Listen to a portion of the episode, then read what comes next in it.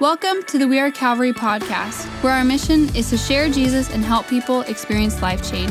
Thank you so much for listening. Here's this week's message.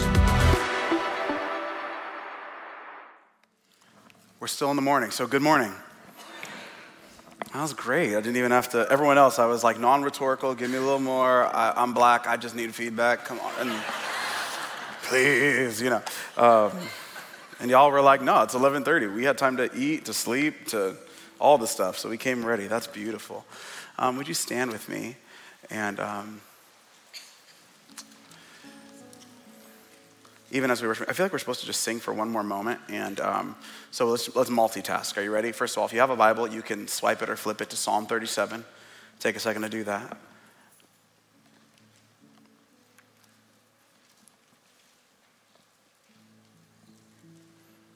The sound of, sound of like Bible pages flipping.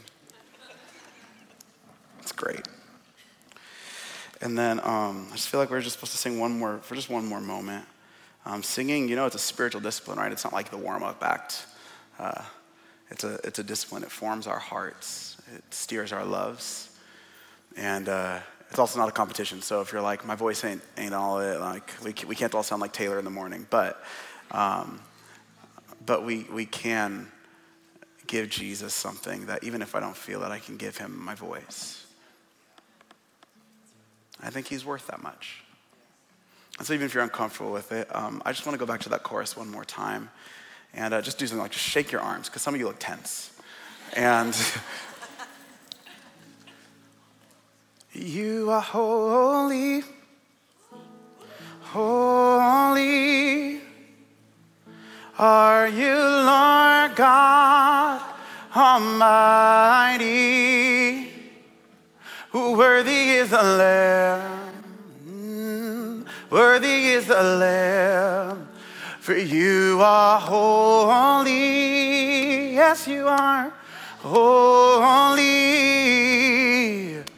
Are you Lord God Almighty? Is the Lamb? Who worthy is, for you are, you are holy, holy. Are you Lord God Almighty?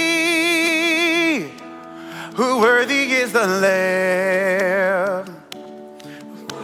Just one more time, for you are. You are holy,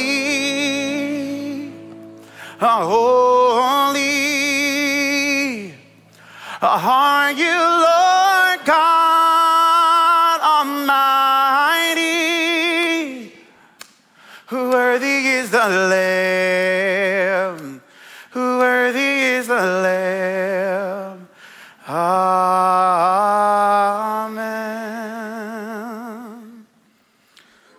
Psalm 37.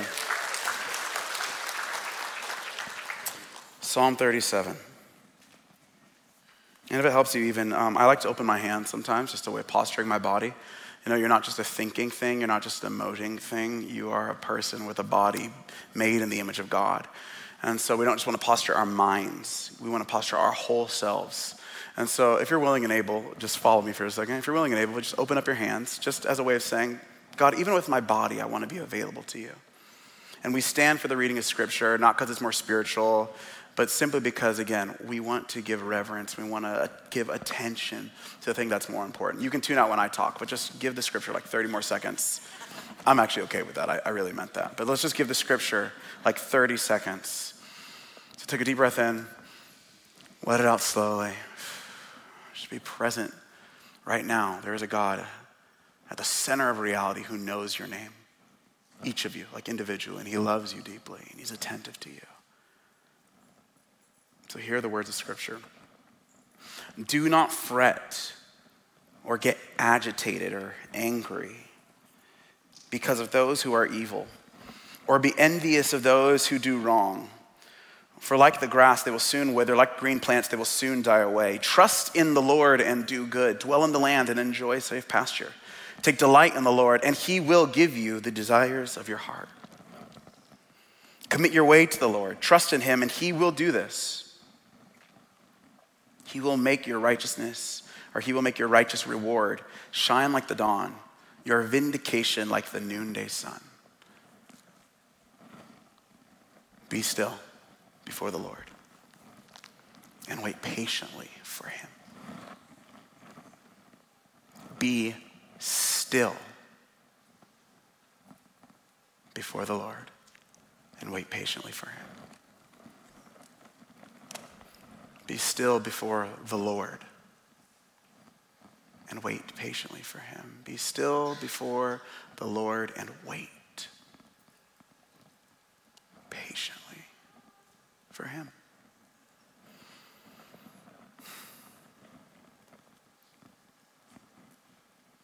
Now, may we be good hearers and better doers. May we love Jesus deeply. May we trust what Jesus says. And may we follow Jesus well. Amen. If you're younger than your mother, feel free to sit down.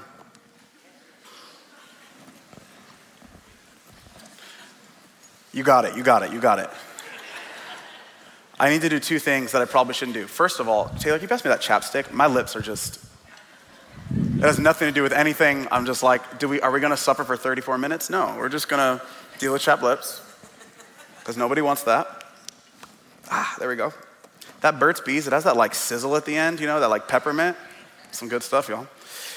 Second of all, um, I'm gonna do something else I'm not supposed to do. So when you're a guest teacher in a place, you're supposed to do this thing, right? And it goes like this. You basically like introduce yourself, tell a little bit about yourself in a way that's not like what's the word, narcissistic, but also like somewhat helpful so people kind of trust you. Maybe you show a picture of like your spouse or your kids or your pet. I don't have a pet. Um, I do, or kids. I have a wife, and sometimes I feel like I'm her kid. And um, and then uh, you're supposed to find like a part of your life as an analogy, maybe within those frameworks, to kind of set up your sermon in a way that's an introduction. That's kind of when some wins everybody over, but brings you in pretty quickly. Have you ever had that experience in a church sermon before? Okay, so let's bump all that. And um, I'm just going to save us four minutes of this sermon right now. So we're going to skip that part, okay? Cool? Good? Yes? Non rhetorical? Yes? We okay with that? Like, do you need the story sermon thing? I can make something up. Okay, we're not going to. Great, let's get straight to the point. Life is hard. And eventually, you will find yourself stuck. See, you'll come to a place in your life, and many you already have, where you will find yourself stuck in the gap. What's the gap? Thanks for asking. The gap is the space between where you are and where you want to be, between who you are and who you want to be. It's what the psalmist is feeling when he sees the wicked people flourishing while the righteous seem to be stuck waiting. Do you know what it's like to see where you want to go or who you want to become, but you just feel so stuck, like in the in between, in the middle? It's having made it this far, but knowing that the journey ahead is still long. Arriving in the new season, but feeling unsettled. Being in that relationship, but it's still kind of disappointing. Getting the treatment, but waiting on the results. Having had that conversation, but there's still kind of the awkward tension. It's working on yourself, but still being stuck in the pattern. It's wanting to be more like Jesus, but being very aware of the still quiet, hidden struggles. It's praying that prayer but still waiting for the provision. It's doing all the things that you know how to do, but it still hasn't yet worked out. That's the gap. The space between where you are and where you want to be. Have you ever experienced the gap before? I hate the gap. Like, hate that space in life. And I try to avoid it as much as possible, but I'm coming to grips with the reality that a lot of my life will actually take place in that gap. Now, there's a word for the lived experience in the gap. Do you know what it is? It's waiting. See, waiting is the act of living in the gap, and it's a part of the human experience. The problem is that waiting sucks. Right? Like, quick show of hands who has a hard time waiting? Okay, um, quick show of hands who has a hard time with honesty? No? See, now, wow, that really got you.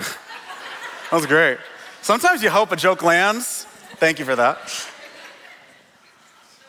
But I know a lot of people, we talk about life being a journey. You know, you sing the songs like Life is a Highway and all the other ones, the anthems. Like, yeah, it's not about the destination, it's about the journey, which you're like, kind of. But what about when the journey takes too long? See, sometimes the journey of waiting is the hardest part. Have you ever noticed that about yourself then? That we have a hard time waiting. Anybody else? See, there's a word for that. There's a word for how most of us wait. Do you know what that word is? Impatience. You're with me.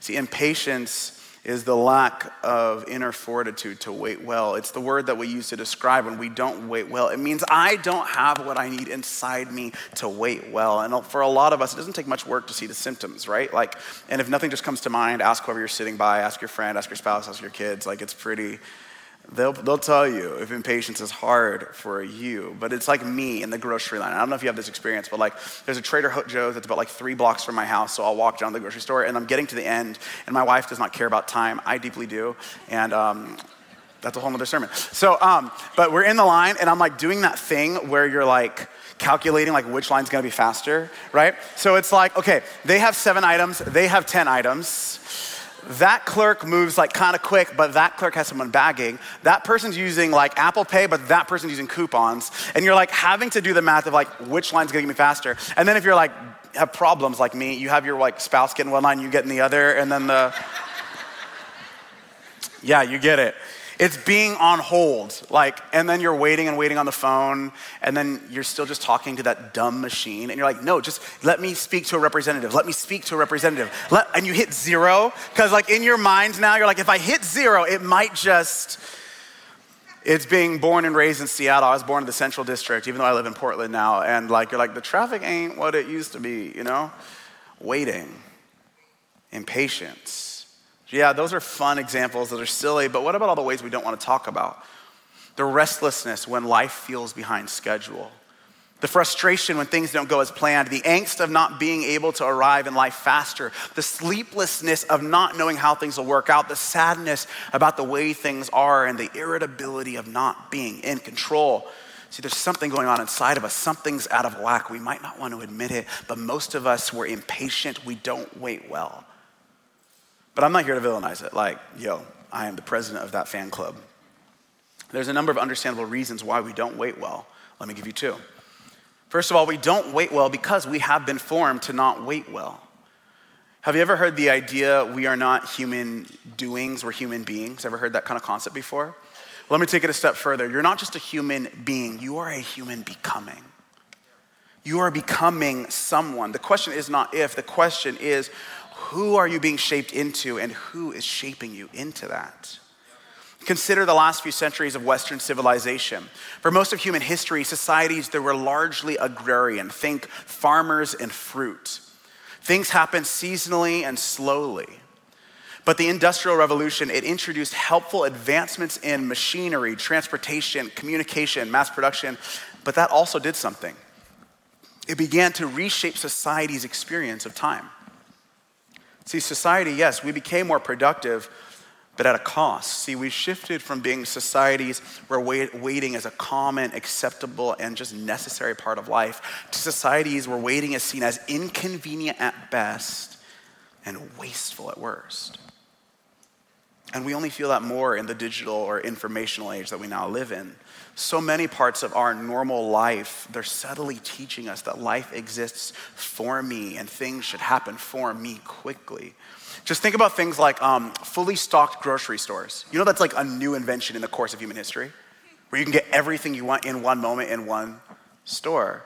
Let me give you a faster list fast food, overnight shopping, overnight success, same day highlights, breaking news, one click shopping, next day shipping, mass producing, binge watching, emailing, text messaging, Google searching, red eye flying, and the list goes on. And y'all, I'm not here to hate on any of those things. I, I took a train in here and I'm taking a flight back today, back to my home, and I'm really glad that I don't have to take horse and buggy or walk.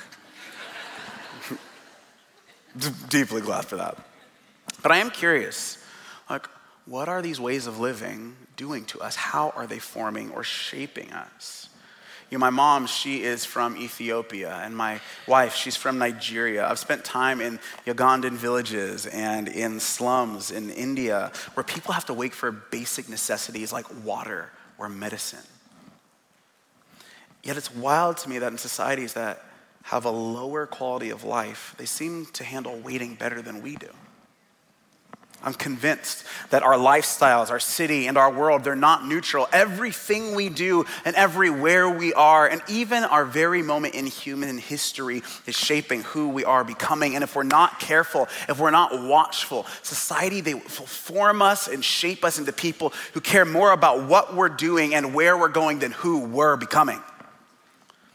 See, we're becoming people who are in a hurry or feel behind or are cramming in more, trying to maximize our lives, or stretched thin, subtly on edge, constantly disappointed and not, not marked by the peace, the joy, the contentment, the hope, or the interior freedom of Jesus. And the results, they're subtle, but they're telling. We're unable to wait well. So you see, we don't wait well because we have been formed to be impatient, and we don't wait well because we trust that we're self sufficient. By the way, that's a myth. And unfortunately, it's a myth that our society, and dare I say, like our country, kind of perpetuates. Just think about individualism. It teaches that life is best lived through autonomy, independence, and self reliance. Consumerism teaches that to live well, I must acquire and consume goods and services for myself. Materialism ignores the impacts of consumerism and teaches that possessions and comfort are paramount to my individual happiness. The educational system, it often emphasizes and overemphasizes competition and self-reliance, subtly teaching that, it, that, it, that life is competitive and largely dependent on individual effort. In media, it portrays successful people as self-made, downplaying the role of community support and collaboration, which reinforces the myth that success is achieved through individual effort. Started from the bottom, now I'm here. Where Beyonce says, I woke up like this. I woke up like this. Or, in other words, I am self sufficient. See, these are the waters we swim in. We're being formed to be self sufficient. Yet, you will come to a place in your life where yourself is not sufficient. See, impatience, that's what leaks out when reality pokes a hole in the myth of our self sufficiency, and we rudely find out that we're not self sufficient, we're not in control, and now all we can do is wait. Have you been there? Have you? See, we will all find ourselves waiting in this gap. And when that happens, we're left with a choice.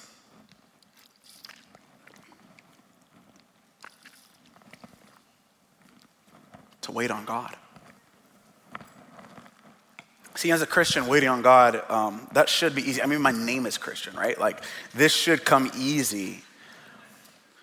But when being in the gaps of life push me to the cliff edge of my comfort, I'm confronted by what impatience is revealing.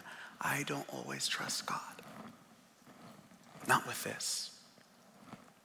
Sure, yes, like I trust that God is powerful. I believe that. I know that He's all knowing, but I have a hard time sometimes trusting his care. Like for me, specifically in this moment, in this season of life, on August 20th, 2023, in this body, with my set of problems, in my marriage, with my story, I don't always trust that God really cares. Let me name what I see in myself, and you can decide if you see it in you too. When I slow down enough and I examine my heart, I can see that I often trust a story that says, God is holding out on me, or God might disappoint me, or I'm not going to be okay. So, yeah, that might. I know that um, maybe feels extreme or dramatic, but let me just tell you a story from my own life, like with a bunch of strangers who, who knows when you'll see me again, you know? But um, this might feel silly, but like in my own life, I've been experiencing this with my wife. We've been trying to buy a house for months now, and um, it's been such a frustrating process. Like, work with an awesome realtor, but like the whole process is just, it sucks. Like it, it's just frustrating. And, you know, housing prices are really high. I'm like, what it costs for a two bedroom, one bathroom these days? I'm like, Jesus, come soon. like, come soon. Um, the prices are high, and you're like, what does wood cost? And inflation, and you're like, in the market, and all this stuff. And I wish I would have bought a house a few years ago and someone told me to, and I didn't do it, and now I'm married, and you know, one day we want to have kids, and I want to blah, blah, blah, blah, blah. And at the same time, let's be honest, like I live in America. I'm in the wealthiest, most um, physically and militarily secure place in the world. I have a roof over my head. I'm not at risk for being houseless. I have a well paying job. But still, like this process is just.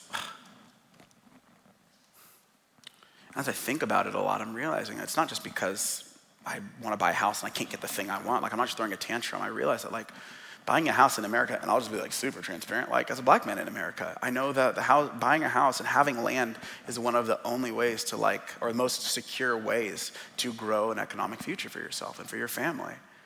And I feel behind. I feel trapped.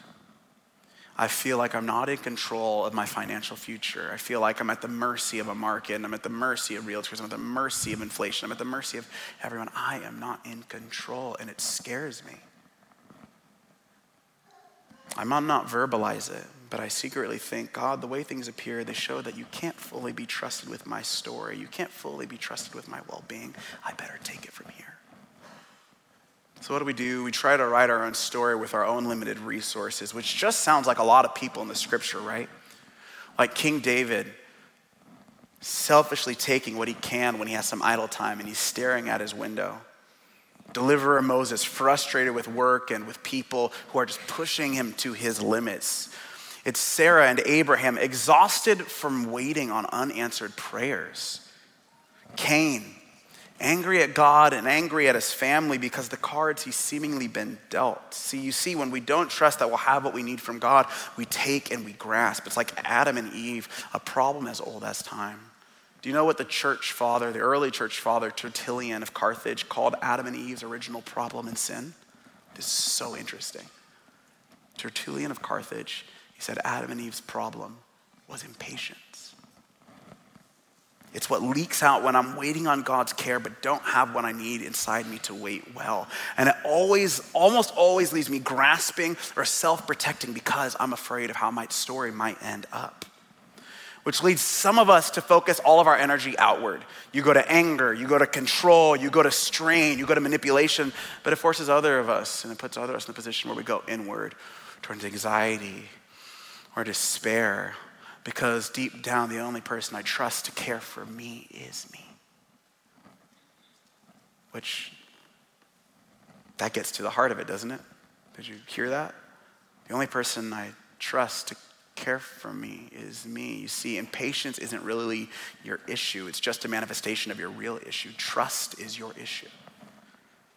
See, deep down, you don't really trust that God cares for you like really cares for you, personally, individually, and specifically. Somewhere you began to trust another voice and it's been whispering, Your moment is now. Your desires will never be met. You're not going to be okay. Your waiting will be wasted. So, what do we do is you go beyond your limits. You say yes to things that should actually be no. You say no to things that are probably an invitation from Jesus to say yes. You get nervous or angry or despair. You try to protect yourself from all forms of suffering. Christopher West, the Catholic theologian, he put it this way This is the deception that humanity came to believe because of the cunning of the serpent. God has no intention of providing for the satisfaction of our hunger.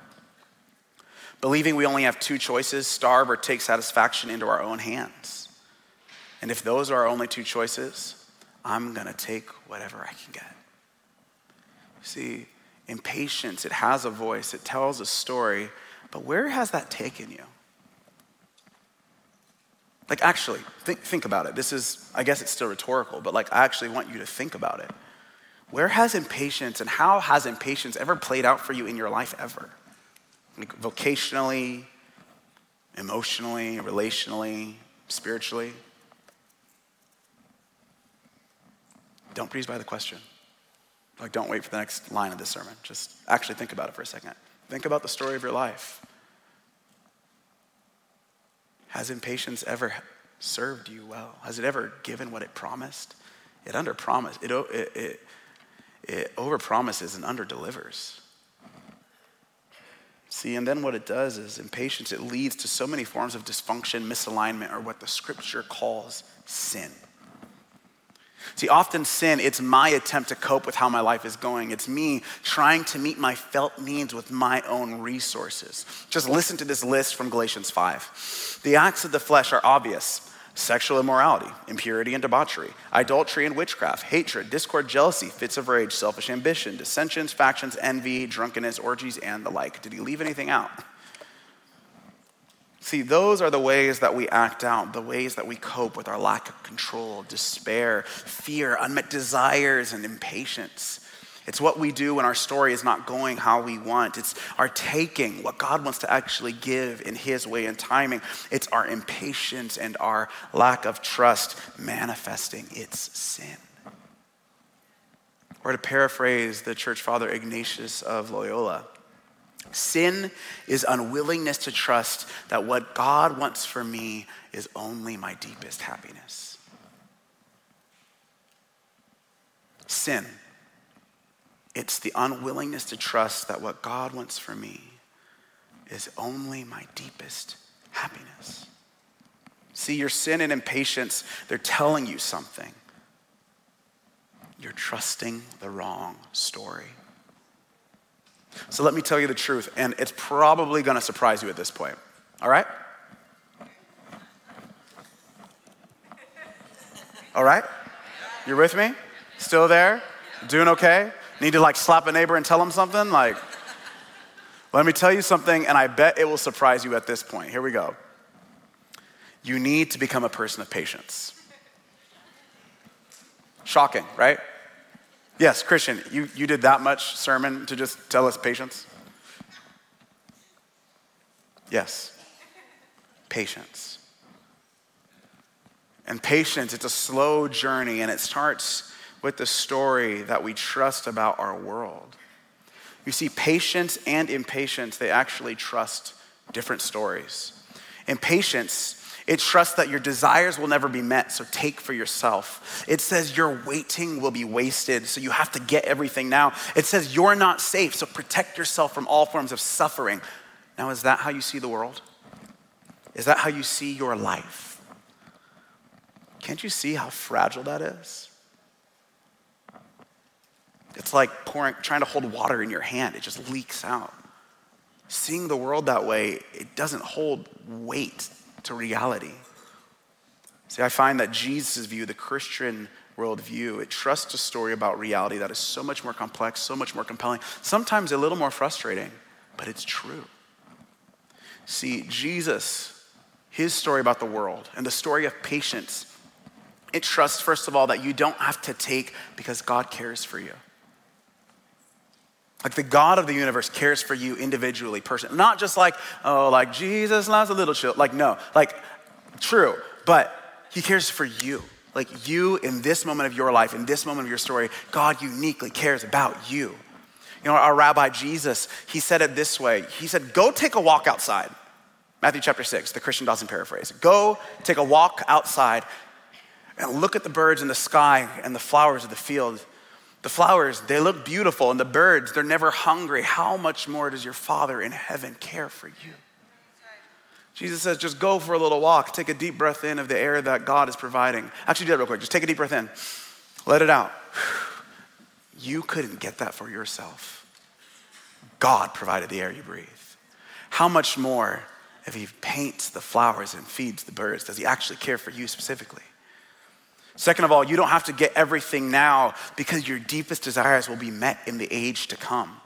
So, do you long for security, for a home, for romance, for success, for family, for sex, for, for resources, for experiences? Well, being a Christian does not mean that you'll get everything in this life and everything that you want right now. Sorry. I wish it did. You know, everyone would sign up to follow Jesus if that was the case. It was like, just follow Jesus and you get everything you want. Sign me up. Here's my name. Take it. You need the social security number two? You got it. I'm in. No, being a follower of Jesus does not mean that everything I want in this life I'm going to get. It doesn't even mean every good thing I pray for I'm going to get. And that's complex. Y'all, like, let me be honest, and I think, sorry, let me just rat on my own vocation. Like, I think a lot of ministers and pastors, we're not honest enough. We don't want to hold the complexity because truthfully, we don't trust it ourselves and we don't always trust that our churches can handle it. But let me tell you something complex and true. I don't know why every prayer isn't answered. I have a list of ideas. I don't know why every prayer is not answered. And by the way, for some of you, this just coming to my mind, but if you need a good resource on that, there's a great book called God on Mute 15 Reasons Why Prayers uh, Go Unanswered. Great book, God on Mute.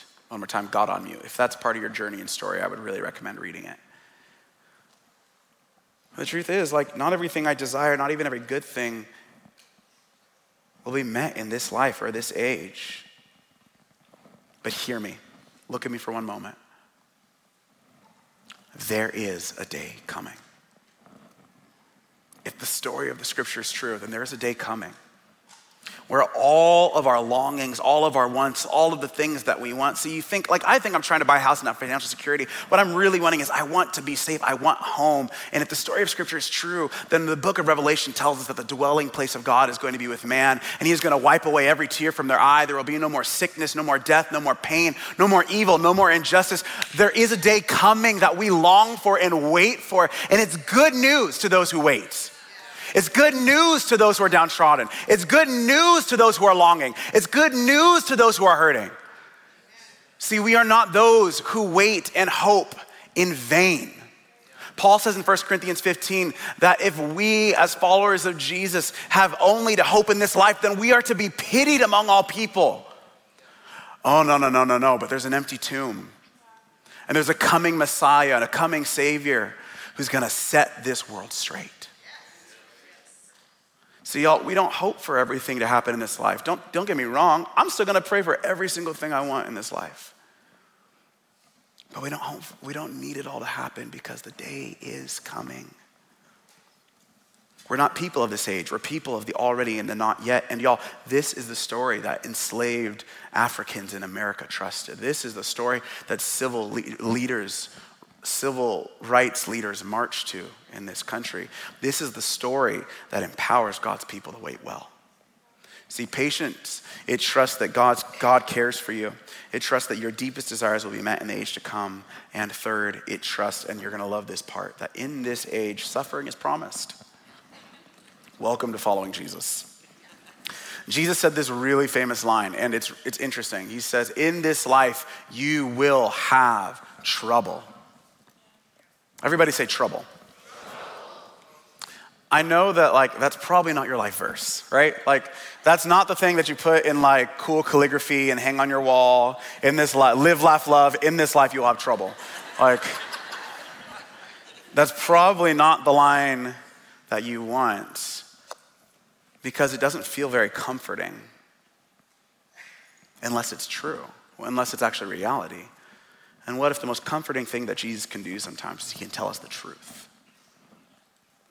See, suffering is a part of this life, it's a part of this age, even the suffering of waiting. Waiting is hard because it's a form of suffering. And what Jesus is trying to teach his people is that suffering, it's a part of life, even the suffering of waiting, which means as Jesus followers, we don't deny suffering.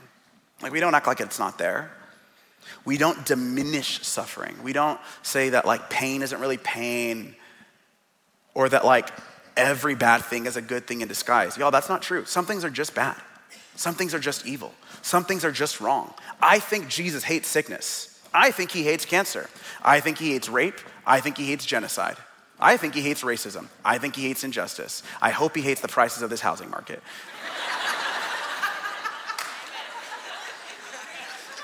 I took away a very serious moment, but that's how I deeply felt. But I think the evil in this world, we don't need to lie to ourselves and be in a form of denial and call it good. See, Christians, we do not deny suffering, we do not diminish suffering, we do not celebrate suffering. This is what we do. As Jesus followers, we retrain ourselves to see life, suffering, and waiting through Jesus' perspective, where we don't deny it, we don't diminish it, we don't celebrate it, we expect it and then we expect God to reuse it. And it's through that sort of difficult embodied trust that we learn to wait on the Lord and become people of patience. Maybe that's why several Bibles translate the word patience as long suffering. Patience, it might just be the inner fortitude that you need to suffer long. Now, do you know what a lot of psychologists attribute as one of the most helpful factors when people are suffering? Not suffering alone. I know what that's like to be in like one of the hardest seasons of my life. I remember being engaged before I got married. Um, I was engaged to another woman, and I remember what it was like when um, my engagement imploded and it ended and it ended over a number of months, and it was just a pastor, and it was embarrassing, and it felt, I felt stupid, and I was confused. And Jesus, I prayed, and all this stuff. And I remember just like having cried a lot of nights and being frustrated. And I remember the pain and the suffering. But I remember the people who just like showed up in my house and watched Netflix with me when I didn't have much to say. Like I didn't have words and they didn't ask too many questions. We just sat and watched Netflix. They showed up. And some of you know what that's like to have people co suffer, to have people show up in the middle of your suffering. You know, that's what compassion means co passion. It's the Latin, it, it actually means to co suffer. There's nothing like having a friend who's compassionate, a friend who shows up in the middle of your suffering, a person who doesn't just like care for you. They're not just like, oh, I'm sorry, but they, they stay in the middle of it. They get into the muck in the middle of it with you. They see your pain and suffering and they're not distant or aloof or just hopeful, but they get right into it. Isn't it interesting? Well, at least I find it interesting that when God, when Moses in Exodus 34 talks to God and goes, God, what are you like? What is your name? And he goes, the Lord, the Lord, Yahweh, Yahweh, I am gracious and compassionate. When God talks about what he's like, do you know the word he says? It's compassion. When a bunch of exiled Jews living in captivity out of their homeland, waiting for God to deliver them, when they put together the scriptures and they reflected on their history and their story, and they reflect on the character of God in the middle of their pain, in the middle of their suffering. Do you know what's the most repeated verse in the Bible by the Bible? Exodus 34, the Lord your God, he is gracious and compassionate, slow to anger, and abounding in steadfast love, maintaining faithfulness to a thousand generations. These people understood something that I think we forget. They remembered that God is compassionate. And nowhere do you see it more than the life and the death of Jesus. I mean, when the four gospel writers, when they open up this, when they wrote down and they penned years after life, when they're getting ready to die and they penned about the life of Jesus, do you know what thing every gospel writer kept talking about? Jesus was moved by compassion. It's like they couldn't, like they, they couldn't help but remember that, you know, yes, of course, he was powerful. Yes, he did miracles, but he was compassionate. See, it's not enough to have a God who's powerful. It's not enough to have a God who's all knowing. It's not, it's not enough to have a God who just can do it. No, no, no. We have a God who doesn't just see our suffering, doesn't just know about it, but he steps into it. And no more, nowhere more do we see that than in the cross of Christ, where Jesus actually doesn't just die and take on suffering with us, but for us. He takes on all of the sin, all of the injustice, all of the evil. But not only that, he was raised again. And so, do we not only share in Christ's death, where all of our sin and our sin and our, and our evil and our sin, all of it can be on the cross and die with him, but we also get to co share in his life and new resurrection so that anyone who hopes or trusts in Jesus will have new life too.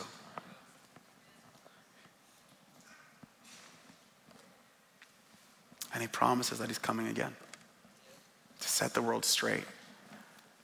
So that every form of waiting, every form of longing, everything that our deep desires point to, he, he will meet. Can't you see how wonderful that God is? More complicated than we probably like, but way more beautiful than we could ever hope. See, this God, He's compassionate. He's a God who co suffers. He's a God who's patient. And the enemy of your soul he wants you to forget that very fact about God. And for some reason, I, can I, women, this is for you too, but can I just talk to the men for just like 30 seconds? There's no gathering after this, so you're just stuck. But men, I, I, particularly for this gathering, I just felt for the men in this room. And I just want to tell you, y'all, the enemy of your soul wants you to forget that your father is compassionate. You know, in 1 Timothy chapter 1 or 2, when Paul's talking to Timothy, he says, You know, Timothy, why I think God chose me? Paul says, It's not because I'm the smartest, not because I'm more passionate, not because I'm the most eloquent. Paul tells Timothy, I think God chose me because my life is a demonstration of his patience. In other words, when people look at Paul's life, when they look at that man's life, they don't see a man who's perfect, a man who had it figured out. No, they see a man who God has been very patient with. Men, is that how you see yourself? As a man who God is being very patient with. See, I actually have this, and this is not in my sermon, but like I just think that some of you men have been distant from God. You have like held him at arm's distance because somewhere deep down you don't believe he's really patient with you. So maybe you're trying to earn yourself back. Maybe you're just trying to like cope and you're just like, hey, I know what it's like to stay this far from God. And the scary thing is that sometimes God will let you. I'm here to tell you that's a lie. The enemy is a liar.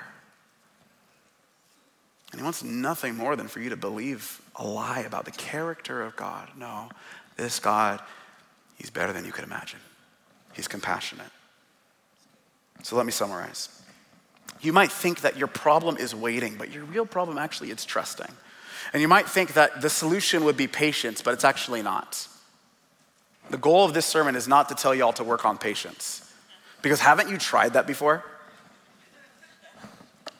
Like a decent sermon, some good notes, like some new things to think about, emotional willpower, like muster it up. It'll last you to Tuesday, maybe Thursday if you're good.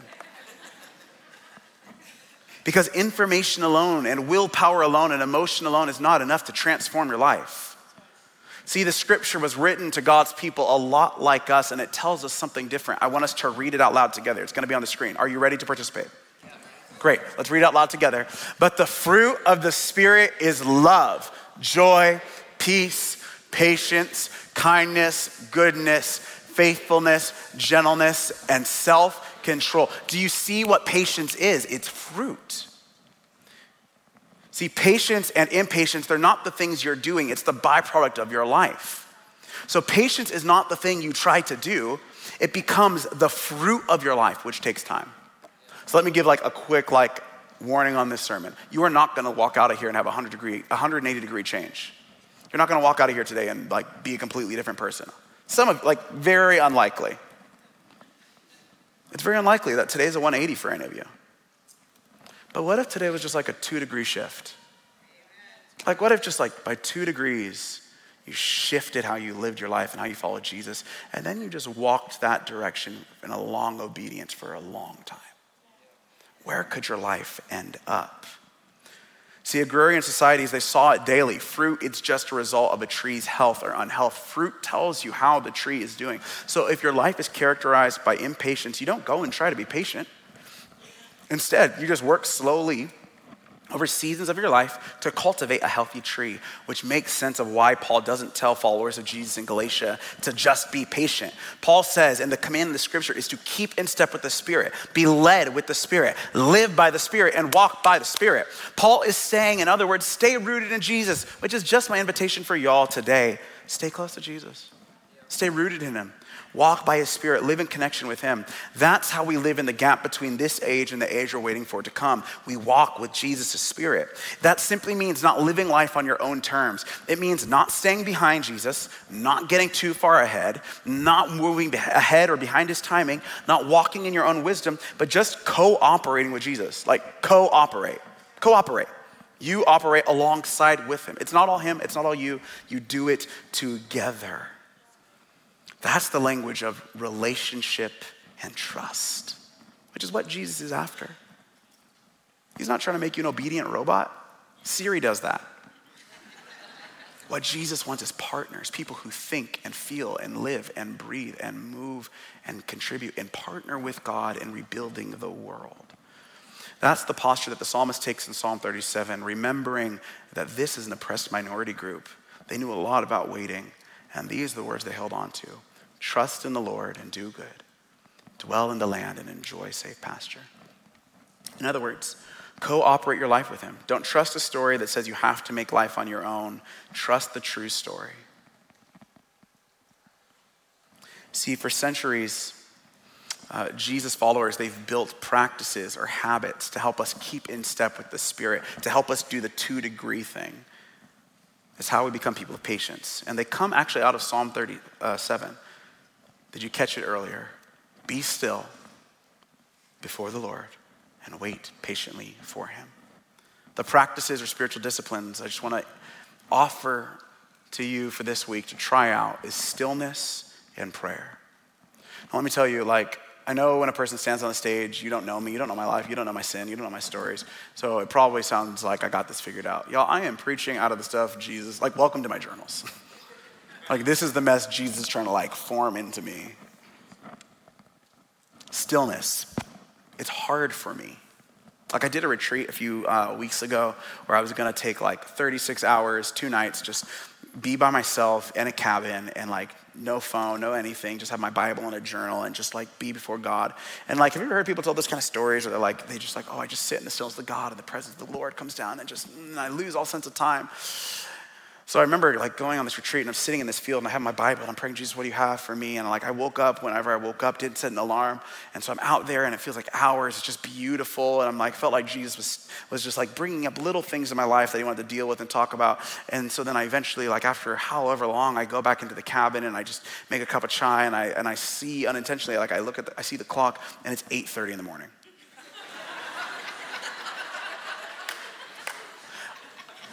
I swore it was probably 2, maybe 11. It was 8:30 in the morning. See, some people say that stillness is actually the container for the spiritual life. And the problem is that our society is informing us to be anything but still, anything but silent, anything but waiting. And I didn't hear about stillness as a posture of a Christian growing up. But you know what it is? It's taking the posture of actually, with my body, physically waiting on God. See, some of us, we don't know how to wait on God with our minds or with our emotions, with our finances, with our future, because we haven't even tried it with our bodies. So, what we do is we posture ourselves just still before God, sometimes with physical hands open, just saying, God, I'm going to wait on you. And what we hope is that, like, you'll feel the presence of God come down, but truthfully, what normally happens is all of our anxieties come up, all the fears come up, all the sadness comes up, all of the problems come up, all of the stuff with that person comes up, all of the problems at work come up, all of the, the hopes that have not been realized come up. And then you realize that that's the thing that Jesus is actually after. That's the thing he wants to talk about. See, stillness and prayer. See, prayer is not talking to God about the things you think He wants to talk about. Prayer is not giving lip service. Prayer isn't going through whatever words you want to recite or say. Prayer is only prayer when it's honest. It doesn't matter what you say. If it's not honest, it's not prayer, which is why the Psalms are really incredible. We're, in a sum, we're doing a summer in the Psalms. Y'all, do you realize that the Psalms are just a book of prayers? The longest book of the Bible is just prayers. They're not even always good theology. They're not. David's like, yo, would you, God, I just pray that that person who pissed me off, that their babies would be thrown over a cliff onto rocks.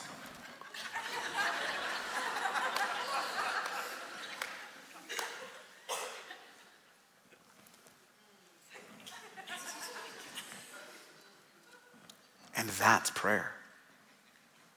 Prayer is not prayer because it's cute. Prayer is not prayer because we think it's what God wants to hear. Prayer is prayer only when it's honest.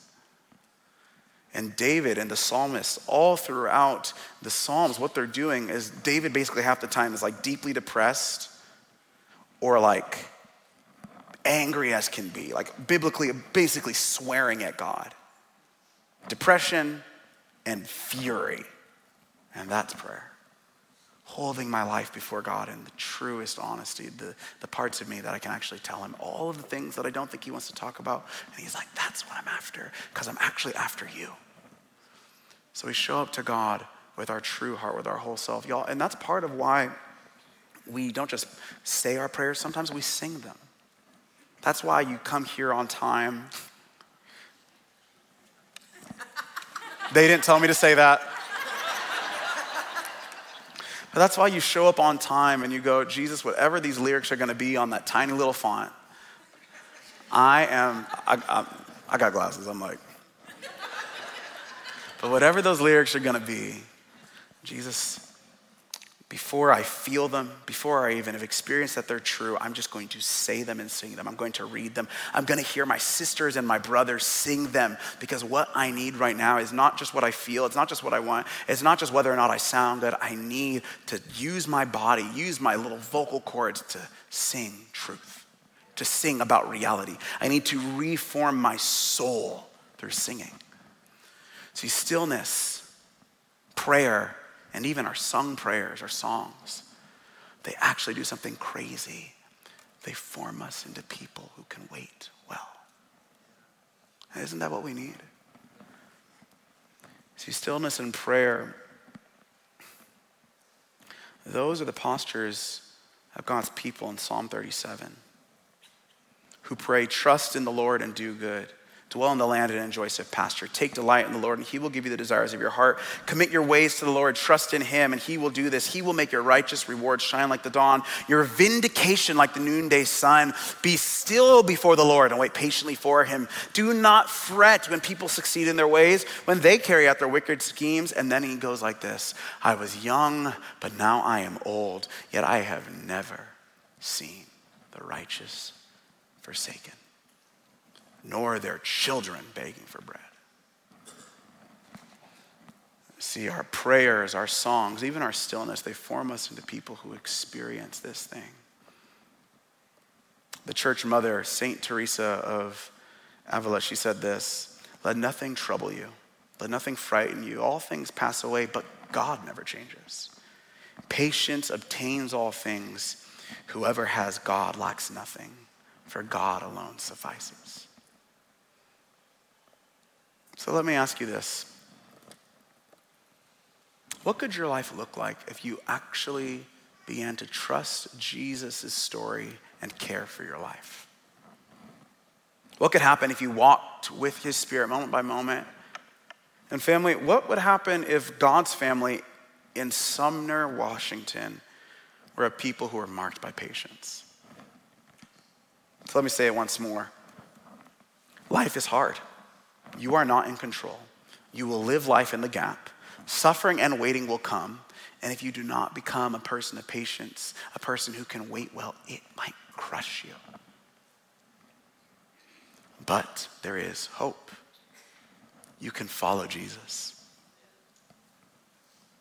You can trust Jesus' story about reality, the world, and your story. You can do what God's people have done for millennia. You can patiently wait on Him and walk each moment with Him.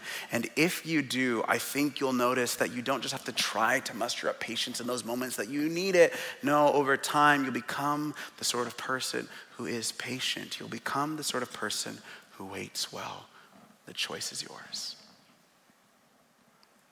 Be still before the Lord and wait patiently for him. Would you stand with me?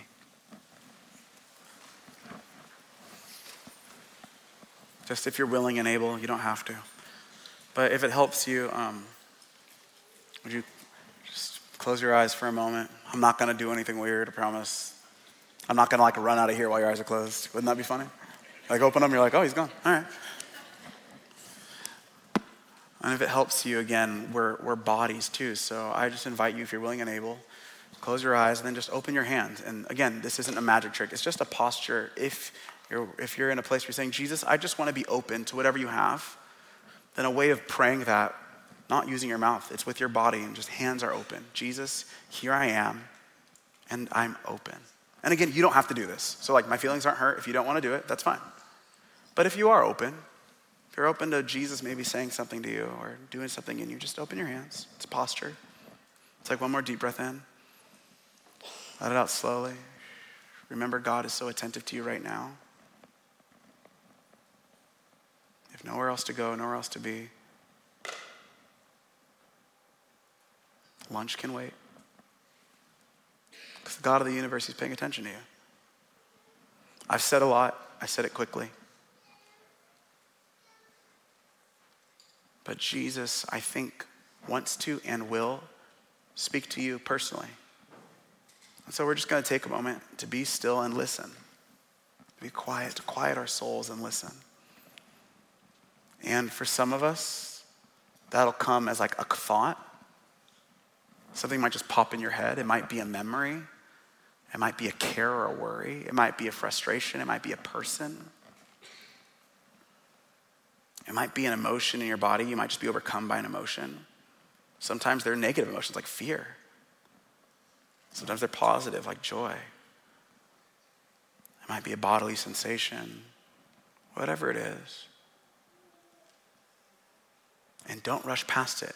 Pay attention. Jesus might be speaking to you right now about a thing.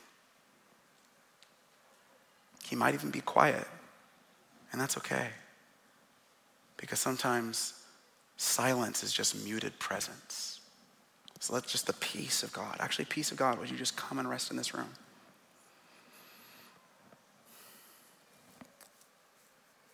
And then whatever pops in your mind, whatever he wants to talk about, whatever comes to body or mind or imagination, just quietly under your breath, just ask Jesus, okay, what do you want to say about that thing? Some of you will need to write it down. So if you need to pull out your phone or piece of paper, write it down. My memory's terrible, so I have to write it down.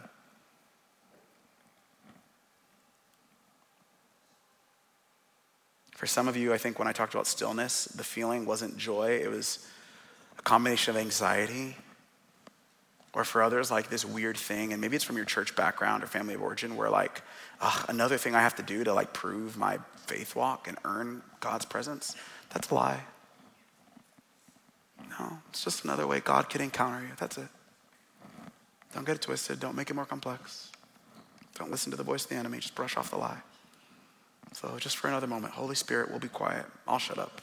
What do you want to say to your people? Thank you so much for listening.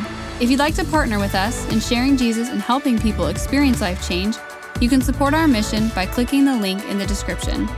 If this message has impacted you, please subscribe and share. To learn more, visit wearecalvary.com. We'll see you back next week.